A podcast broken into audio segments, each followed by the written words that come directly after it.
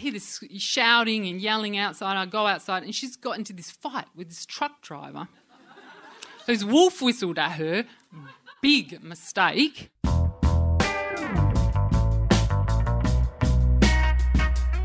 Refreshingly honest, bold, and brutally frank, this is Barefaced Stories.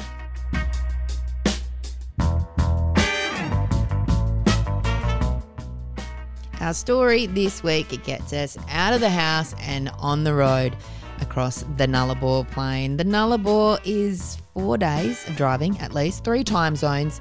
It's the longest stretch of dead straight road anywhere in the world. So you want to make sure you do it with someone you like.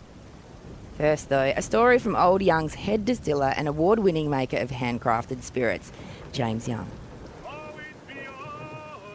How potent does the gin have to be to be Navy strength? 57%.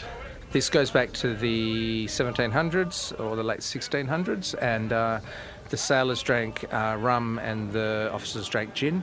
The sailors were always in perpetual um, terror that the um, officers would water rat down their rum. Mm-hmm. They developed this ingenious slash insane test. They would get gunpowder and they would soak it in the alcohol and then they would try and light it.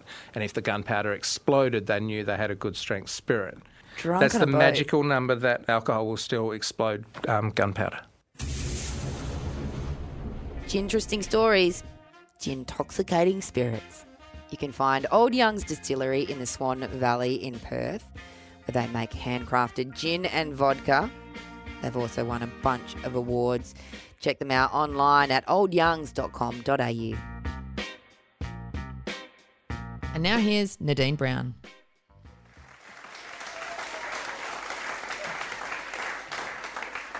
So I was living in Melbourne, and things weren't really going very well for me at this time in my life. I was very depressed, and um, I'd lost my job, and I didn't have any money. I was living off my credit card, and I decided to move back to Perth. And I'd, I'd never really got on very well with my family. My mum was, they were all born again Christians. But I had in my mind this um, glimmer of hope that I would come back to Perth for Christmas Day lunch and with all the relatives, it would be like this sort of healing experience. Like uh, it'd help me overcome the past, or bury it, or face it, or something. And when I was packing, my my childhood friend Rachel, she called me, and we'd grown up together in this sort of born again Christian environment. I hadn't talked to her for a really long time, and she wanted to come and visit me in Melbourne. And I was like, "Oh, I'm I'm moving back," and she said, "Oh, well, I'll come." And we'll do the drive back together and it'll be like a road trip. It'll be fun you know? And uh, i picked her up from the airport and straight away i could tell that things were not rosy with her.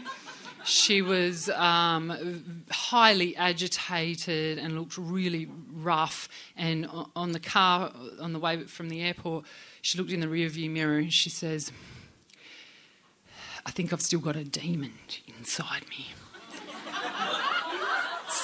sometimes I can see it in the mirror. I'm like, "Oh, okay, I got problems too, you know. and anyway, we're not. She's not in Melbourne for like four hours, and she just completely vanishes, disappears, and I, she's not answering her phone. And we're meant to leave the next day to make it back in time for Christmas Day. And I find her, like the day after, we're meant to leave on this couch in Brunswick, and she spent her last $200 on this lime green leather jacket. And I'm like, we gotta go. I, I gotta make it back to Perth for freaking Christmas lunch. And she's like, I'm not going back to that shithole. They're all trying to control my mind. And I'm like, oh, I just want to leave, but I feel this sense of loyalty. You know, it was 20 years of friendship, and um, she doesn't know anyone in Melbourne. She's got no money. She's not in a good place. So I, I finally sort of convinced her to get in the car, and uh, and straight away I realised we need cigarettes because she is like a steam train, chain smoking, and she's so wound up. Even the smallest things is like I say. Oh, did you see what that sign says? She's like, how the fuck should I know? Like, I'm like, oh God. Uh, she's like this on cigarettes, I do not want to see what she's like without them.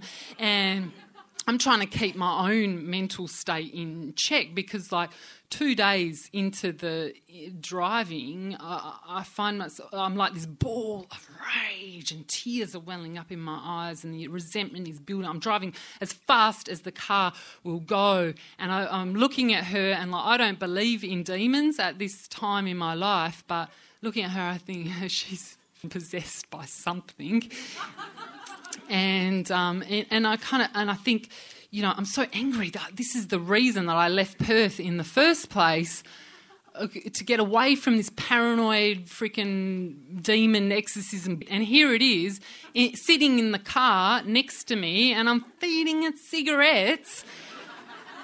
and we get to Nullarbor Roadhouse, and uh, I'm inside and I hear this shouting and yelling outside. I go outside, and she's got into this fight with this truck driver who's wolf whistled at her. Big mistake. And she's like about to smash him in the face. And I, I, I, go to pull her off, and I, I have this moment where I like see her for the first time. You know, I've been so distracted with the move and um, and my own mental problems, and and I see her, and she's just like this. Uh, there's there's there's sort of track marks and holes and scars on her arms, and she's rake thin, and her face is all sucked in, and she, her eyes are crazy, and I, I think something has, has sort of taken over her body. I just have this realization, and um, I found out later all this paranoid, you know, uh, stuff about me and her mum, uh, this conspiracy. Uh, her mum back in Perth had actually been trying to get her into rehab because she was addicted to methamphetamines. Not funny, but at the time I didn't know this, and all I knew that was we, we needed cigarettes, and I had to make it back to Perth for Christmas freaking lunch, and it was uh, Christmas morning. I realised uh, we were like an hour west of Kalgoorlie when I realised I had forgotten to buy the extra packet of cigarettes because it was Christmas Day, nothing was open. and I uh, slowed down coming into Southern Cross, just praying that some shop would be selling cigarettes and she jumps out of the car while I'm still driving. She runs and she's banging on, on all these windows and doors and she runs through the abandoned caravan park. The whole place is just boarded up because everyone's gone somewhere better than Southern Cross for, for Christmas. and I can't, I don't know how I'm ever going to get her back in the car. And uh, I, I sit on the side of the road and I'm just totally worn down and just an emotional wreck after these four days with her in, in the car. I'm sitting there and I think this is exactly what I didn't want. You know, this, this, uh, I, I, can't deal with this. Like, I never should have crossed the border. I, I, just wanted to turn the car around and drive back to Melbourne. Uh, and as I was sitting there, this this car pulls up next to me on the highway, and this woman calls out and she says, are you are you all right? And I, I look at her and I say, You haven't got any cigarettes, have you? And she goes, I've got a whole carton in the boot. And she gives me a packet of cigarettes, and I hold up this packet of Winnie Blues, and that comes running and I get her in the car and I floor it all the way to Perth. And as I'm coming over Greenmount Hill, the sun is setting on Christmas Day.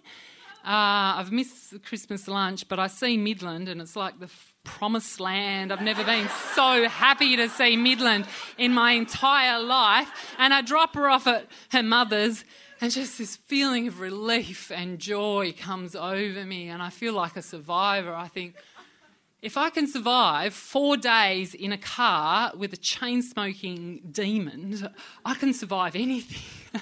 Thank you. Thanks. Nadine Brown. Next week on Barefaced, what it's like to have bipolar disorder and completely lose yourself. Um, I've always been able to talk down angry people or, or sort of comfort uh, a sad or upset person. To lose that completely, have that side of you, that sort of social bearing, that compass in your mind just go. And then slowly piece it back together, it really felt like a muscle had snapped and I was learning to walk again. In the meantime, if you want to catch more great stories, you can head to bareface.com.au to find out where our next live show is. Or if you fancy trying to come up with stories yourself, you can get your hands on our Think Back Stack. It's a playful pack of 52 awesome memory prompts to get your story synapses firing. The music heard on our podcast is done by Odette Mercy and her Soul Atomics. Producers are Amber Cunningham and Katie McAllister. A big thanks to our sponsors, Old Youngs. My name's Andrew Gibbs. Catch you next week.